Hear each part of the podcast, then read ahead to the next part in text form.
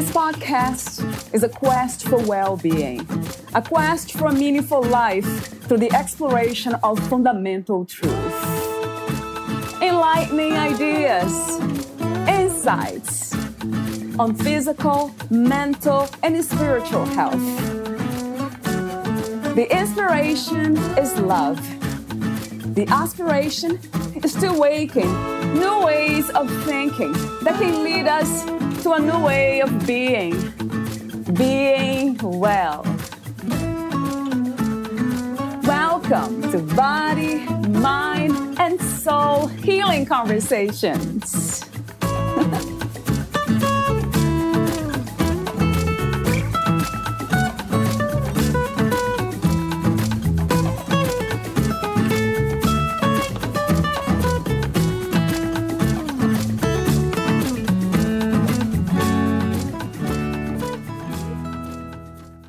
Puja Yoga, we acknowledge the divinity within each of us. Along with the many physical benefits of the practice, we also consciously encounter and nurture the flame of love and compassion within. We honor through yogic practice the divinity inside and all around us. Puja Yoga supports us in connecting with the divinity we all carry, and through our practice, we deepen our connections to inner peace, health, compassion, understanding, and love. Puja is a common name in India. This spiritual name was given to me when I lived at the Kripalu Center in Western Massachusetts, USA, in the 1980s. At the time, it was an ashram or spiritual community. Puja means seeing the highest, the divine, in everything. In the puja ceremony, the elements or earth, water, fire, air, and space slash ether are offered to the divinity within and around us. Traditionally, rice, water, candles, flower petals, and incense, respectively, are used to represent these elements. These are offered to a specific deity, incarnation of the divine, or to the divinity in any person, sprinkling each element in turn over a photo, portrait, living person, spiritual teacher, or beloved. Valeria interviews Sue Flamm, the author of Restorative Yoga, with assists a manual for teachers and students of yoga in English and Spanish. A work that guides us to master the art of teaching and practicing restorative yoga and deep relaxation.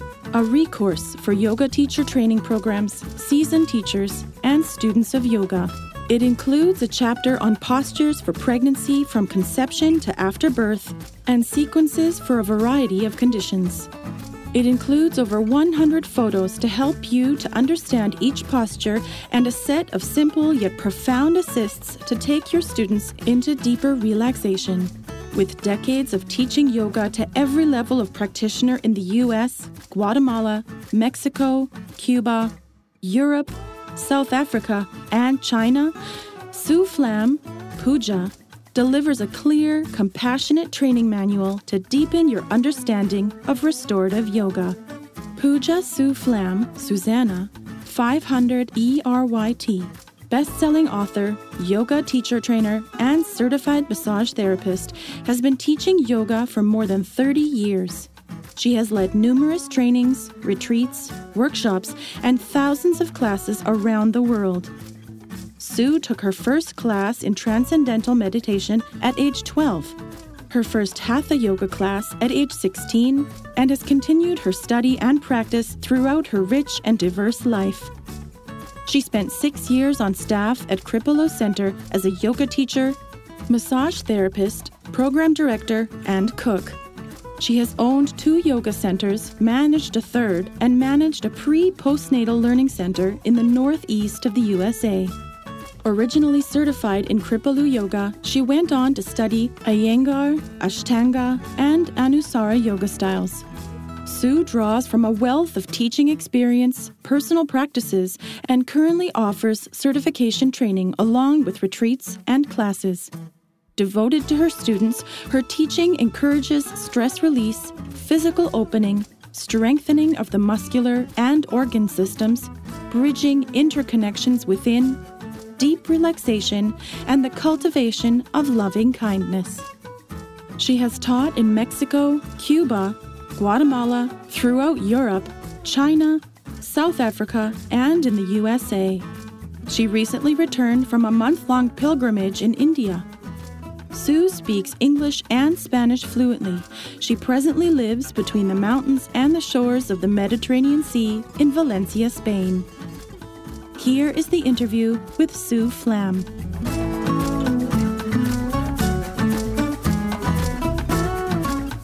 In your own words, who is Sue Flamm Puja? Well, I am a woman who is on uh, the path of love, I would say. And one of my teachers, teachers, he would say, I'm a pilgrim on the path of love. And I feel like I am too. I am exploring what is love. And for me, actually, love is the highest energy. And I'm exploring that. How can I integrate and how do I integrate and how do I live on that path of love? That sounds wonderful to me. Oh. so, before we talk about some of the topics in your books, Restorative Yoga with Assists, a manual for teachers and students of yoga, and also your second book, 93 Prescriptions for Joy and Nature. I have a few warm up questions. That was a long introduction. I have a few warm up questions, as I mentioned before. And the first one is about life. What is life to you, Sue? These are profound questions. So, life is a it's a journey. Um, it's an experience of being in a body and having many many experiences that I think as I become older I trust more in the perfect unfoldment of everything. Though I always um, have kind of had that feeling of everything unfolding perfectly, though I forget that sometimes. But life is a, an incredible experience, an incredible opportunity, and I'm so grateful to have this mm, one. Yeah. What do you think is the opposite of life? The opposite of life. I mean, the first thing that comes to me is death, but uh, life and death. But I recently lost both of my parents. Yeah, being at my mother's death, particularly, it was kind of interesting because I've been at a number of births, and being at her death was sort of like being at a rebirth in reverse. It's like when I've been at births, as you feel this like the veils open and you feel the spirit coming in, and being at my mom actually with her when she died, the veils opened and she went out but the energy was very similar because I could feel her spirit. So I don't know if the opposite of life is death. Death might be part of life, right? But not quite the opposite. Yeah. Part of. What is the meaning of freedom to you? I think the meaning of freedom is to be content inside so that I don't have any preferences. That's being free. There's in the in the Tao they say that the the great way is easy for those with no preferences. and that's true. Not that easy, right? um, yeah. What is your greatest joy? Well, many a few things actually. One is my daughter. I I mean she's just a joy bringer, and I I called her that when she was younger, and um, she's brought me so much joy. And I think, um, well, so many things bring me joy. The practice of gratitude. I mean, my new book, 93 Prescriptions of Joy, is just filled with ideas of, of how to cultivate more joy in our lives. And um, so, joy for me is being in nature, being with friends, um, family. Yeah, joy is a wonderful thing to cultivate and focus on. Right. What do you think is the world's greatest need at this time? First thing that came to me is compassion. I think we need compassion, especially, you know, we're in the time of this COVID. It's it's uniting the world, the planet in a certain interesting way. I think we need always we need compassion for ourselves on this journey and for others because everybody's journey is unique and everybody's journey has to be honored because it's sacred in its own unfoldment. So so yeah, I don't know if that answers, but yeah, I think compassion. Yeah, I like that. Uh, it makes sense. Uh, what is love to you? Yeah, well, of course, there's many definitions of love, but um, I grew up in a, what I call the religious atheist family, and so the word God was sort of like. I mean, a lot of people have issues with the word God, but I always was very drawn to spirituality and um, so whenever someone talked about God, I would just put the word love in instead. Um, and it always worked. And I was like, you know, to me, like God is love. You know, God is not something, it's just this loving presence, this loving energy. It's connecting with that higher energy that is love. And as I said earlier, I think um, during this during the interview that love is the the highest power and the most sacred power that we have here on the earth. And yeah, I'm I'm about it. I'm about love. That's you know really inspires me and um, guides me. And being in my heart is the place where I most love to be, and sharing love. What are some of the manifestations of love that you see on a daily basis within your own life and perhaps in the world? Well, I think actually gratitude really connects us to uh, to love and I, I i'm a very big cheerleader. I i think the practice of, of gratitude is extremely powerful and and i think gratitude connects us to love. How do i see? I see love so many ways in so many ways. Um, i just see you know parents with children walking by the house. That just brings feelings of love I just look at my kitty and I feel love. I look at my daughter and I feel love. I um, see the different, my altar inspires love because of the different statues that I put there that, that connect me to my heart. So I think love is, is many places, many, many places that we look. Right. Do you see a difference between spirituality and religion? Well, I think there's a dogmatic part of religion um, that maybe is different than spirituality. I mean, it's um, I think spirituality is kind of a bigger a bigger encompassment uh, uh, encompasses more than just religion. Right. And my last warm up question: What do you think is the purpose of life? I think we're here to learn and grow and transform, and um, I think that we're yeah I always look at life, it's kind of like a spiral. You know, we just keep going around that spiral, uh, except if we, if we, the same lessons keep coming around and around, but we're in like a different perspective as we integrate the different lessons that life brings to us, then um, I like what Ram Dass says. He said, first, mm-hmm. you know, I used to have monsters. I mean, he's no longer with us, but now, now I call them schmooze. So like once we work our, our lessons, hmm. um, they become smaller. And where something you know uh, kind of threw us off before and now we can watch it go by and it doesn't affect us so i think we're here to to learn and to learn how to love ourselves and to learn how to love one another through a series of lessons that have been perfectly designed for us i like that I like that a lot, Sue. Perfectly designed, yeah, within its imperfections, right? So many.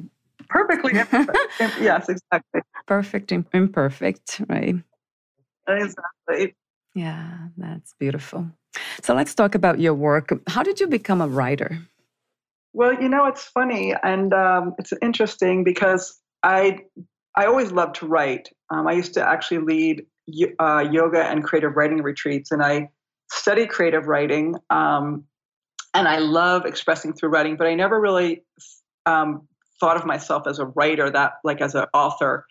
But um, it mostly actually came just from my desire to help my students because I loved restorative yoga. And um, in my first book, um, I it started as like a manual for my students to help them learn restorative yoga. And then um, I just decided, you know what, I'm going to make this into a book. I want to have something that can reach more people. I want to have something that's more formal.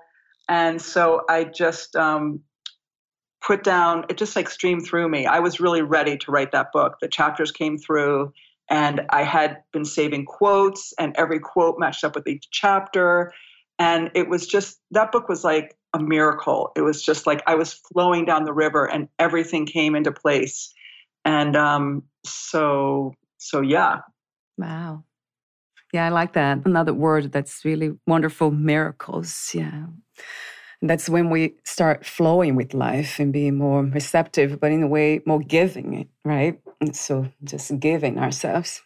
Yeah. And I felt like that was like a sign because it was, it came out so easily and all the pieces came into place. And whenever I had a stumbling block, the answer would come. And it just felt like the, wor- the, the world was just coming up to support me. And you know, I, I so many things happened with the book that were just incredible. I was like, how did this happen? I was I was trying to get the book loaded. Well, first I had the book with a publisher for about six months, and um, and then at the end of the six months, I said, you know, it's just not the book isn't exactly what we want. Um, so they let me go. But meanwhile, being with them for six months, I, they'd made a lot of suggestions. I'd made changes, and then um, I finally just they gave me some names of some publishing houses, but there was no connection. So I was like, you know, if you if you don't know anyone, you don't have an agent. Um, like publishing houses don't really. It's very rare that you can get your book published. So I just decided to self-publish, and um, I was having problems loading the book onto Amazon. I was going through CreateSpace, and I was leading a retreat, a yoga retreat. And at the end of the retreat, I just made an announcement. Does anyone know someone who knows this this program InDesign because I'm having a problem loading it up onto Amazon. And this woman in the group in the training raised her hand. She goes, "Oh, I work in that program, and I'd be happy to help you." And so I went to her house, and then she looked at my book. She said, "Oh my God!" Because I had just downloaded InDesign, a free version, so I could just format my book on my own because I was doing it all just out of like a labor of love. And so I went to her house and she said, Wow, your book looks really good, but you know what? Why don't you just let me tweak it a little bit and I will, you know, make it look a little bit more professional. And so uh, she did. And we did a trade for classes and she helped me upload it. And that book actually has has been my miracle because uh, within like the first month, it was selling in the top 100 yoga books next to the books that I had had on my shelves for you know years, next to Iyengar, next to Pattabhi Jois, next to all these teachers that I had you know looked up to there was my mm-hmm. book selling next to them and i was like whoa that book was just waiting and i it still is mm. is a miracle to me yeah how wonderful so what is restorative yoga? Well restorative yoga has become it's really originated as part of the iyengar system. Iyengar is one of the, the one of the main big famous and most respected teachers of yoga. And um, he was the one that developed the use of props, you know, bolsters and blocks. And he has lots of different props in the Iyengar system. There's many props that you can use so that anyone can do yoga. But there's was one part of what he developed, which was restorative yoga, which the way in the Iyengar t- tradition is uh, taught there's many different ways of teaching restorative yoga, but the way that has come sort of westernized and has become basically like a style of yoga um, is deep resting poses.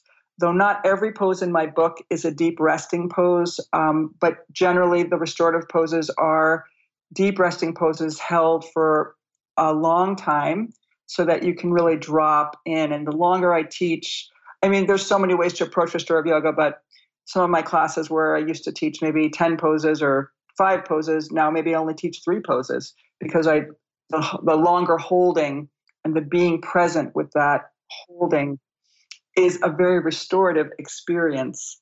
So, restorative yoga is about restoring yourself, about resting and regrouping and reconnecting in and dropping into a relationship with rest and calming the mind and calming the body.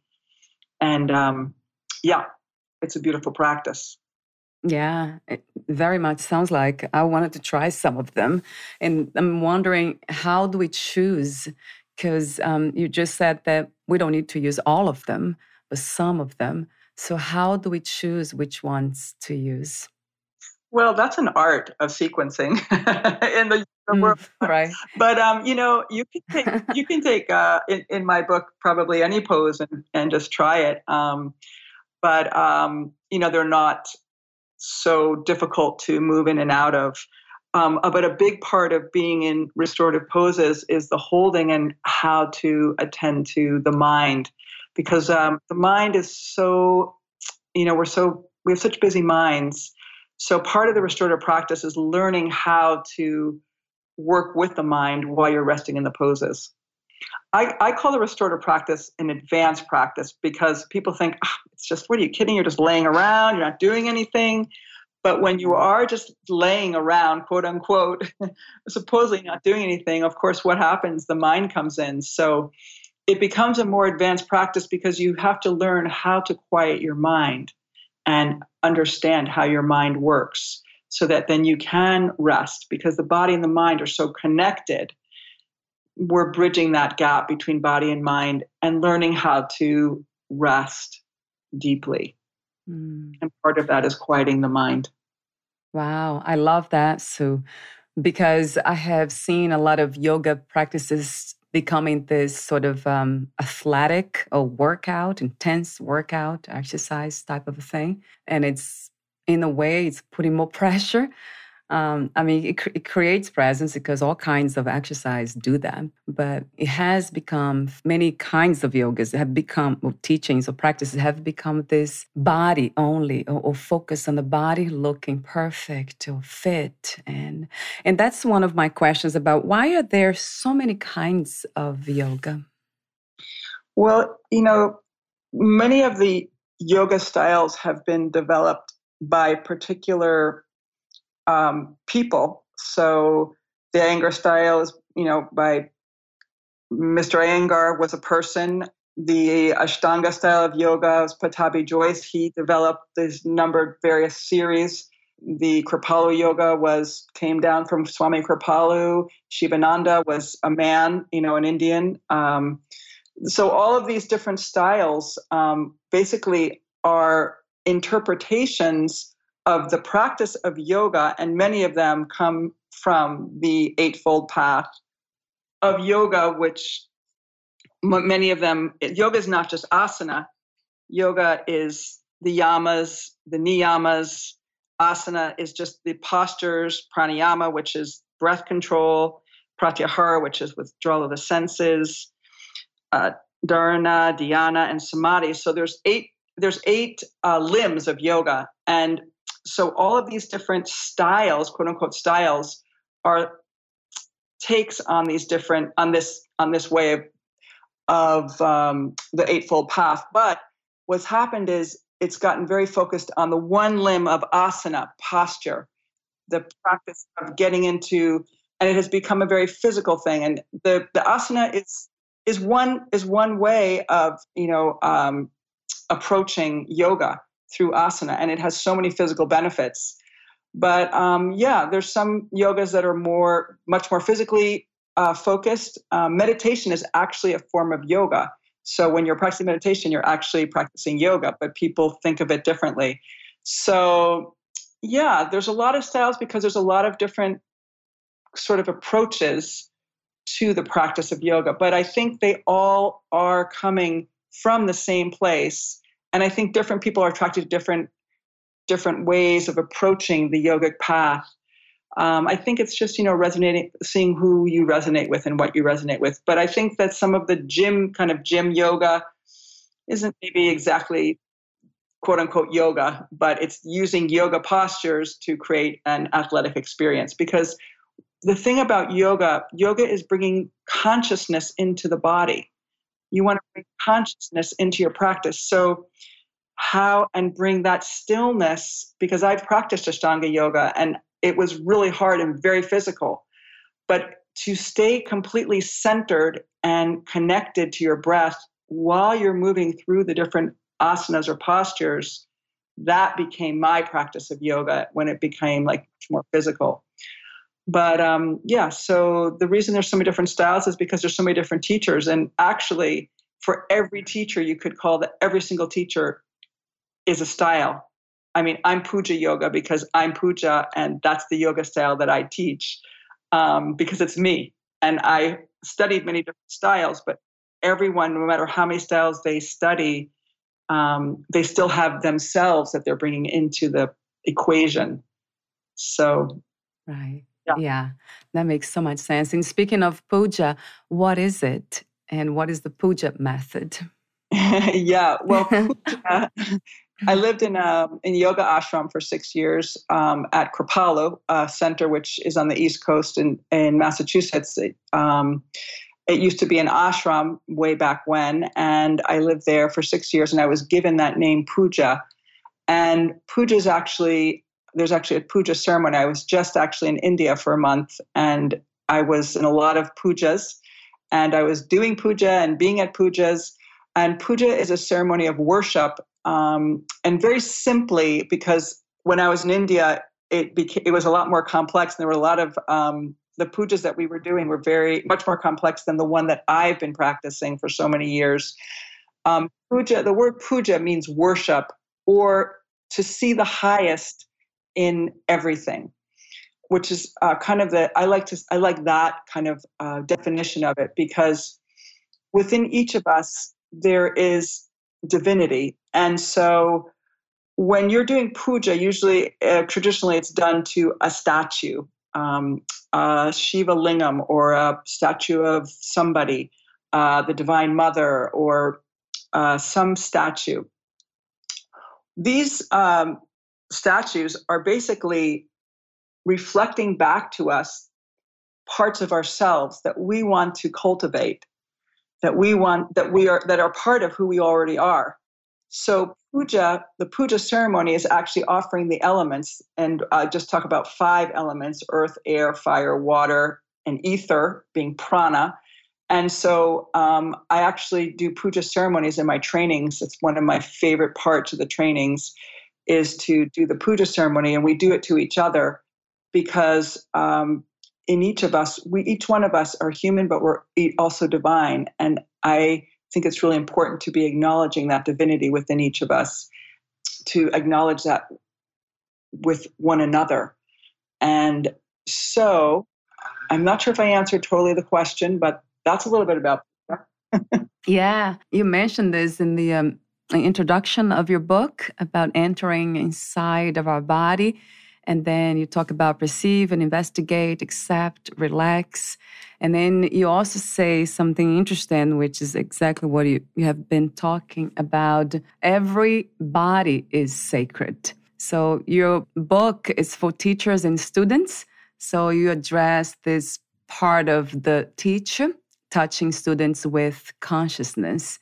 So that is really interesting. And then you have kinds of touch, um, matching touch with students' needs, and then how to protect your body and energy when assisting students. Talk to me a bit about it, Sue. Well, um, yeah, my the way that I teach um, is with assists. Those are hands-on assists. Now, of course, I just want to comment before going on about talking about that is that we always ask if it's okay to touch because um, sometimes for some people uh, there has been trauma and we always have to respect everybody where they are. So if someone was to say they didn't want to be touched for whatever reason i would always always respect that and i always teach my teachers to always ask. But when i go to touch someone i mean this is a sacred being and so we have to be very conscious of the way that we're touching, how we're touching, with what kind of intention are we touching. And so these are all things that, well, in my training, I talk about and we practice and we look at. Um, there's there's just even assist is not only hands-on assist is just being present with someone that in itself is an assist so an assist begins by your presence and then you can actually just touch someone with your hand, or you can actually affect the movement of the positioning of the body or even the tissue if if that is what you are working with depending on what's going on. For instance if you have a student that you know holds a lot of tension in their shoulders maybe and i i talk about very specifically um, exactly different kinds of assists and how to touch people and where to touch people and um, and because I'm also a massage therapist, actually. And so um, for my many years of doing body work, I've combined some of my simple, simple body work techniques into the assists that many people can do or everyone can do. but you know it takes practice because um, when you're touching another body that that means that you're moving into another person's space and so that has to be done with a lot of respect and so we practice how to do that and it's something to be practiced and honored and done with respect and care mm, i love that that makes me think about rituals it's almost like a ritual in itself a ritual I love that. Yeah, it is. yeah.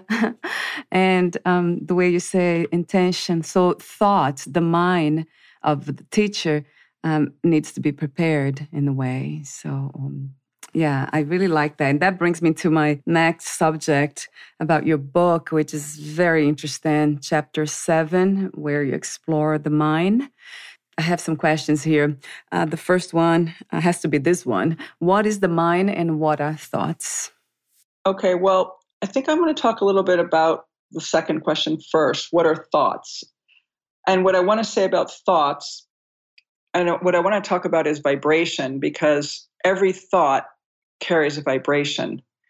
So, um, and we are affected by vibration. So, if we were sitting in a room with two guitars on either side of the room and you stroke the E string on one guitar, the other guitar will start vibrating the E string without even touching it.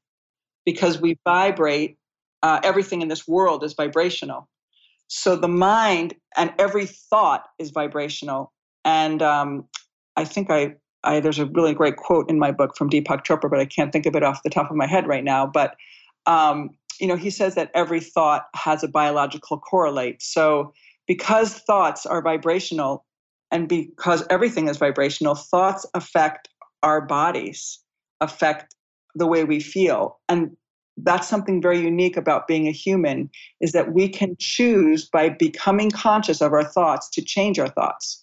And that's one of the very powerful things about gratitude is that if you're not feeling well, if you're not feeling if you're feeling down and you just looking around the room and think about what you are grateful for and, th- and just looking in your room 10 things you're grateful for you know right now i have a candle burning and i'm grateful for that candlelight um, i'm grateful for my window. I have this beautiful view out my window. So so many things right in our present moment. Where our attention goes our energy flows. So where we put our attention is where our energy flows. So if we're constantly putting our thoughts into what's not working, what's not happening, how I'm feeling bad about this, how this is not good, oh, woe is me, then that's where our energy is going to go. But when we shift our thoughts to gratitude, what's working, what do I want to do, um, where do I want to go, what's my vision, then that's uplifting. And because everything is vibrational, when we are thinking and acting from that vibrational positive space and place, we then draw that vibrational positivity to us. So the mind is a tool. It's a tool for us to the mind is, you know, the mind is sacred also. But we have we can have consciousness brought to the mind to make conscious decisions when we are uh, aware and that is a lot of, I talk about that also in the book, the witness consciousness. We want to know our mind. We want to understand our mind. We want to observe the patterns of our mind so that we can consciously choose the patterns and the direction that we want to go with the mind. Right. Yeah, there's a, a, section that you say there is a consciousness available to everyone that is free of conditioning. Yes like you just said about the attention, if we are putting the attention in the past, future, or negative, let's say, responses, then that will be really challenging to be conscious and present.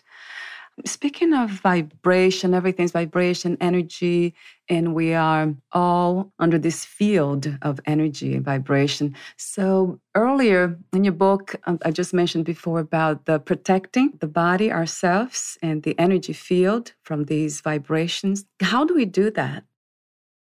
Well, you know, that's an, an interesting, as anyone who has written a book before what happens is kind of interesting because as you keep living and keep experiencing things, things change. And um, there's many things in my book. I think I maybe need to put out another edition, but um, the the energies are not exactly. I mean, they can be in a way we look at them as harmful, but I think they're just different kind. They're just just different kinds of energy, and taking off like the judgment of if they're harmful or good or bad. There are certain energies that feel, that maybe feel you know more comfortable to be sitting in, and there's people that are carrying around a lot of of energy that is heavy that can be heavy that they people can come into class angry people can come into class many different ways. And because we're very all very sensitive these energies can affect us and they do affect us.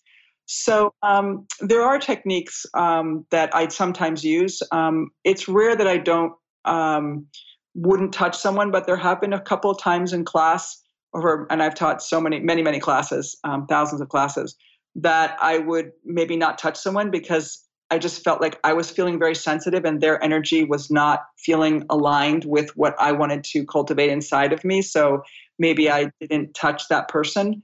Um, but so that's one way of protecting yourself is by not touching someone.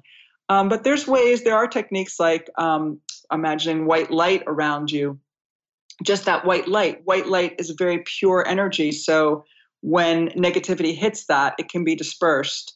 Um, also, after a class or after touching people, washing your hands, just for performing little rituals. Washing your hands is a ritual, and just energetically like releasing anything and let it go down the drain. Using your mind to just have the intention that anyone that I touch um, will, you know, the energy will be turned into love. Um, any negativity will go into light, um, will go to love. Just those kinds of little thoughts and intentions can protect you when you're interacting with people, or sometimes you're even talking with someone that you don't feel um, you the energy is something you want to be with. You can call in energies of love and light to come in, and it's incredible. You can see conversations change, energies change, things can shift by using your mind to help you create a different kind of energetic dynamic going on. Yeah. So there are so many things we can do, which um, they all make so much sense and, and sound like common sense in a way. Yeah.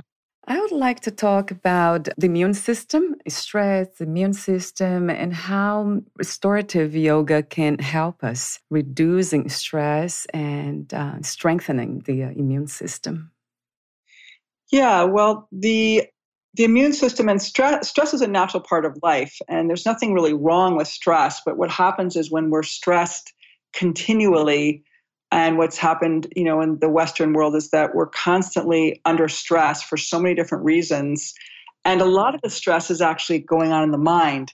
You know there's not actually um, some a danger present but because we have fears and we have pressures and we worry and we end up um, living in the fight and flight syndrome, which was basically set up, you know, as a survival instinct, you know, a long time ago, um, so that we could like run and get away from danger. But the way we're living, we're kind of having that, we're activating that system just by the way we're living in the world and in traffic and getting frustrated and aggravated.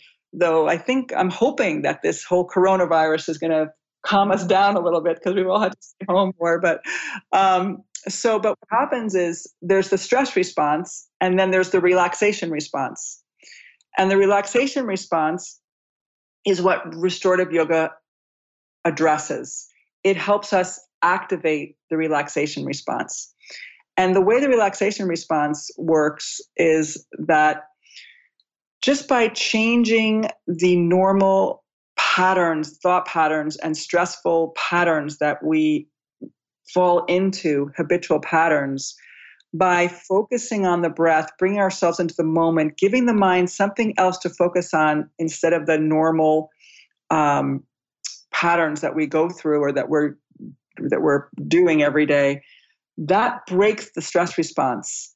And what happens is when we're in the stress response, instead of the body being able to um, have a strong immune system, what happens is it weakens the immune system because the energy is going into the taking care of the stress response instead of um, when we're calm, then the body can react and bring more healing into the moment so that we can be living in more homeostasis. When we're stressed, then we're in the stress response. But when we're relaxed, then we move into the relaxation response. And then the body calms down, the heart rate slows, the mind quiets. And from that place, healing happens. And on many different levels. So that's kind of what happens with the restorative practice. We slow everything down and we touch into a deeper, quieter place. Yeah, I love the way you connect thoughts to the breath. And um, in a way, it makes me think about uh, meditation. It's almost breathing. The breathing techniques are actually uh, more effective than meditating. Well, breathing techniques can be a part of meditation. There's many. There's actually many meditations that include breathing techniques, but that's one of my favorite techniques is connecting thoughts and breath. And that really came to me from Thich Nhat Hanh, who I is one of my teachers, who I adore, and he um, talks about and has. There's a beautiful book, The Blooming of the Lotus, um, and he he in that book um, he has many many different vignettes of breathing in peace and exhaling tension. And many he has a it's a beautiful uh, collection. But i just use simple um, things like that breathe in relaxation exhale tension or breathe in compassion or breathe in loving loving kindness and send that loving kindness out to other people who might need it, or send that loving kindness on your exhale to all the cells of your body. So I love to link the breath with thoughts because it engages the mind and it brings those vibrations and helps people to shift into, again, a more peaceful space, a more positive place in the in their moment. Right. Oh, I absolutely love that. And it's amazing how effective it is. And it's for relaxation, it happens so fast. Yeah. You just like four, I like to use the number four. It works quite well because it's enough time that the mind can still follow the thoughts, but it's not um, long enough that the mind starts wandering too much. So, but within four breaths, just focusing on the sensation of the breath entering and exiting, which is really the basis of vipassana meditation you can just calm the mind right down because the mind is always either in the future or the past, but the breath is in the moment. So when and the body's in the moment. So that's the power of yoga. That's the difference between yoga and, you know, exercising like gym exercise because in yoga you're bringing conscious awareness to what you're doing. So that is like kind of the key difference between yoga and some kind of exercise program. So when you're bringing consciousness to your breath, consciousness to your mind, consciousness to your body, then you're then you're practicing yoga. Because yoga means yoga means union. So you're unifying body, mind, and spirit. Right. Do you see a difference between the states of calm and relaxation and peace? Well, I think calmness and relaxation are peaceful states. I think when we feel calm, we feel more at peace. And when we're relaxed, we feel more at peace. So when we're cultivating calmness and relaxation, then we are moving more into inner peace. Right. No, I like that. Yeah. And also, how is being mindful different from being aware? It's pretty similar, actually. Mindfulness is awareness, but I kind of like one of my students said to me one time, you know, instead of mindfulness, I like to think of it as heartfulness. And I kind of like mm-hmm. that because it's kind of mindfulness, but from a heartful place. So you're bringing in that energy of compassion and kindness as you become mindful or aware of what's happening in any given moment. So I think mindfulness and awareness are, you know, they're kind of synonyms. Synonyms. Right. Say that word. So I have a few more questions for you. So but before I ask them about your new book, that's one. Before that, you said something. There's a section in your book that's very interesting about uh, staying, uh, I think you say staying out of uh, our personal story. What do you mean by that? Well, I think uh, we sometimes can get into a story that we start telling um, over and over again, and it keeps us trapped. We can get fall into a kind of a victim thing. Oh, this happened to me. Um, my mother died when I was young. My son died. My whatever whatever the story is for whatever person, um, we can get kind of attached to that story, and it becomes sort of like our story of who I am. And that is really the story is things that have happened to us, but they don't need to define us, and we can move beyond our story. We're much more than our story. So um, sometimes people just kind of get caught up in their story, what happened to them, and I can do it too. Um, you know, if something happens, you know, somebody pulled out in front of me, and then I'm telling everyone, oh, someone pulled out in front of me, I almost had an accident. But if you can just say it, you know, once and it goes away. But if we keep going over it, it's the same kind of idea of where your attention goes, your energy flows. So yeah, sometimes we need to just sort of, you know, vent or just have someone listen to us but when it becomes repetitive over and over again, sometimes it's not serving us. And we need to shift our attention in a different direction because actually the mind, you know, is filled with neural pathways. And what happens when we tell that story over and over again is we build a, a neural highway in our head, in our brain. And those neural highways can be detrimental to us. So we can actually shift to a different way of thinking and build new neural highways so that those mm-hmm. become habitual, the positive thoughts, instead of going into the story that maybe isn't as supportive as we might like it to be. Right. And the best way of doing that is staying present, isn't it? In the moment.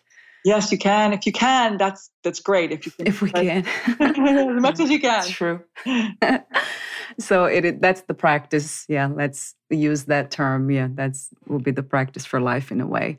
Do you think that there is a point where we can get to that state of mind of presence constantly, or it's will be a practice for life for all of us human beings? I don't know. I I think we can get into. I can we can definitely have moments of presence and I don't know, maybe enlightened people are con- always in a complete presence in every moment. Uh, maybe that's enlightenment. I don't know, but um, I, I, know we can have moments of presence. So that's good enough for me. And yes, I think it's it's a lifelong journey to be come be present. I mean, that's that's where I love to live in present moment. But we are not always there. It's it's hard because there's it's not it's not that simple. Yeah, that's true. But then when we are on the path of love, as you mentioned before, then it, it's easy to remember and choose love moment by moment. Yeah, I mean, mm. it's not that simple and it is simple, but you know, it's easy to get caught up in the day to day and many things that come in. But yes, I agreed. That is true. Yeah. Uh, maybe we, if we see even those things, the imperfections as love, might be a good way of uh, even getting deeper into it, seeing everything as love. Absolutely, I agree. It is. Everything is, and it is right. Yes. So, what is now love? And um, my last question has to do with your new book, 93 Prescriptions for Joy in Nature. Talk to me about your new book. It's 93 prescriptions of joy, cultivating moments of joy and inner peace. Um, so it's basically a collection of prescriptions for joy. Um, and some of them are about connecting with nature, and some of them are about connecting with family, and some of them are about connecting with yourself, and some of them are about connecting or adventures. There's all different prescriptions and ideas of how to create joy in your life. And everything from watching a sunset to um, hugging a tree or learning how to talk nicely to yourself. And so they're just like ideas and inspirations to create more joy in our lives. And so, I mean, I just, I really wrote that book from my heart and i just hope that it will inspire people and it will bring more joy onto the planet that's my my intention with that book to bring more joy to people individually and on the planet What a wonderful intention to have. So, um, a correction about the um, the title of your new book. The part that you sent to me, that is just that the chapter two, right, Sue? Right, exactly. Chapter two is about connecting to nature. Everything that you say here, it kind of uh, brings us back to the uh, that idea or ideal of self love, doesn't it? Yes, that's like a big thing that I'm into um, and practicing more and more is how do we love ourselves, not in a selfish way, but it's really, you know, that's something, an ongoing journey of mine because I have been so outwardly focused on helping other people, taking care of other people. And a lot of more recent years has been about turning inward and really loving myself. And when I'm loving myself, then I can make choices from a place of centeredness within myself, not in a selfish way, but in a way of knowing and taking care of my own needs, being kind and loving with myself so that then I'm filled to be able to help others. Yeah, because in a way, we cannot give what we don't have. Right? Exactly. Exactly. Um, so, would you like to add anything or read a passage in your book before I ask you my final questions? Um, I just wanted to say one more thing about self love. And loving ourselves is not, you know, just loving the beautiful parts, but it's really being able to embrace every single part of who we are, the light and the dark. And when we can hold all of who we are in that light of love, that is a really beautiful thing. And that is what I try to teach and make space for in myself and teach in my classes and in my trainings how to be create space so that we can embrace all of us. Because when we can embrace all of us, then we're at peace with every part of us. And then we are in that space of presence and in that space of love when nothing is really um, bothering us because we've loved every. Wow, so true. Nothing is rejected because now we are embracing life as a whole, not the fragmentation, the parts of life. Right that seems to be the real practice of love, right, in general. So, my final questions to you, uh, guess I'll pick some of them here. How do you define success? What is to be successful to you?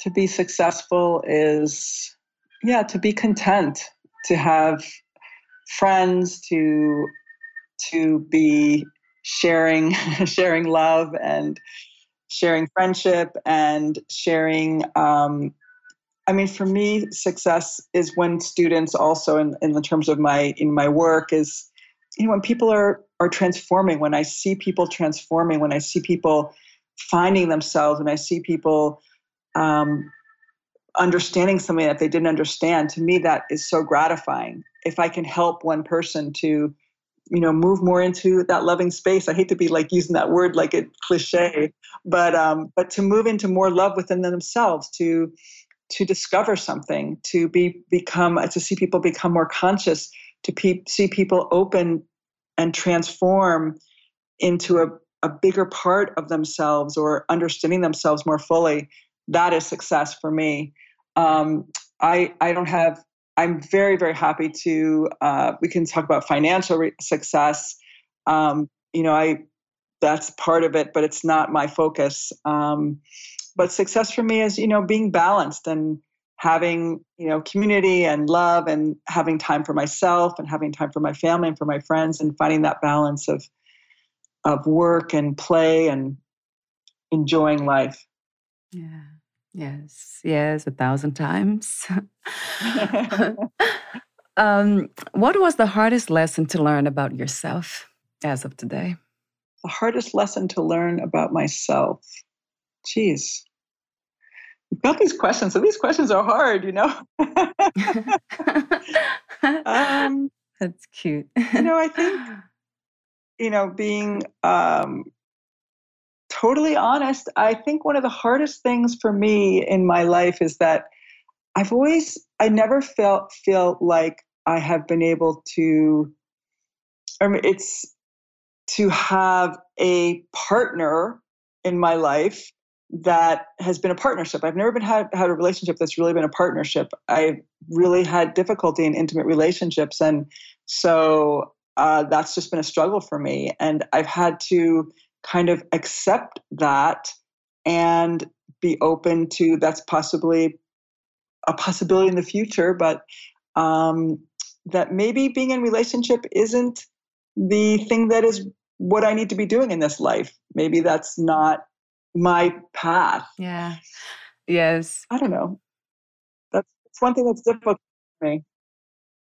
It seems like I feel the same way about yeah about not being a mother because I was uh, was always open to it, so it never happened. So that's interesting when you say it's not a path for me. Yeah, in this lifetime. So that might be the case. Oh. um, we all have our our purposes, right? Unique gifts, yeah, in past. Yes. I always thought I was going to have two kids and I have one and I'm very grateful for her, but you know, life is what happens when we're busy making plans, so yeah, that's for sure. That's for sure. What is another word for healing, Sue? Another word for healing is could be what comes to me is acceptance is a way of healing, just accepting what is is a kind of a healing. Healing I don't know. Do you have one?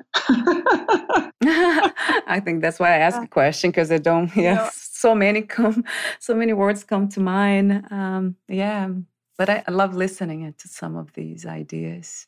Mm. Yeah, and I love being asked questions too because um, it brings things out of me, and I always appreciate that because it's just inspiring. And um, yeah, I, I really enjoy talking to you.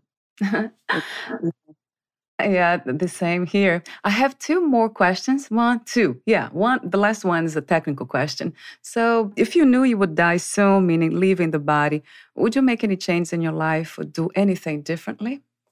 It's interesting.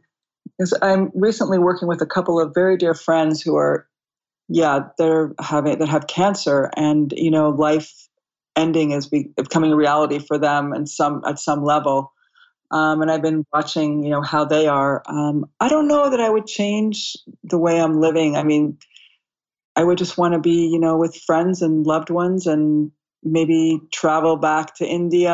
I don't know. I I don't know that I would change so much. I'm sure I would maybe stop trying to figure out how to make a living, but not sure how I would change. What I would change so much. I'm, I feel like I'm living where I'm doing what I'm supposed to be doing, and I don't know how that would really change that so much. Yeah, I love that. When we reflect upon these questions and then the answer is like, yeah, I wouldn't change much or I wouldn't change anything, that's when we know, right?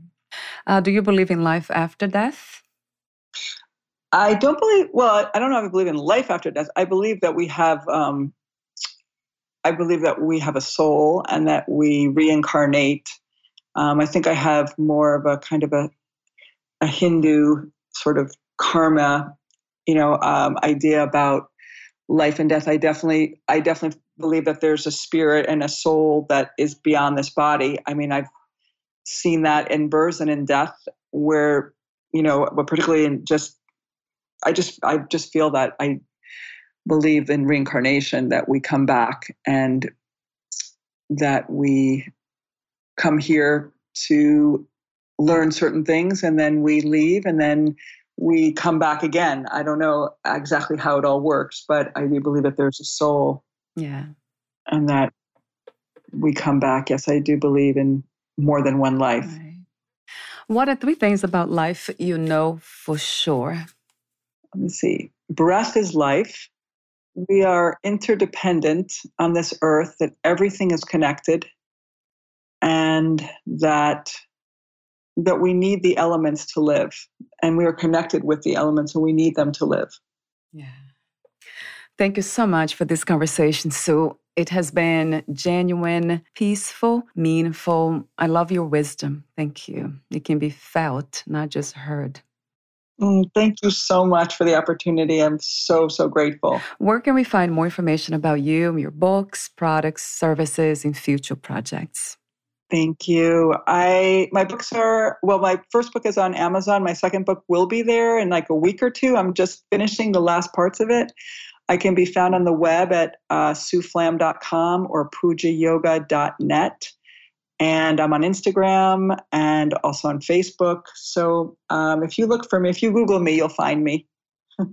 and I'd love, I would love to hear from anybody. Wonderful. Thank you so much again, Sue, and we'll talk soon. Thanks so much. Bye for now. Bye for now.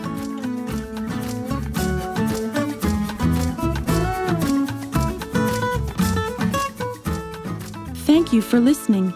To learn more about Sue Flamm, please visit her website, sueflamm.com.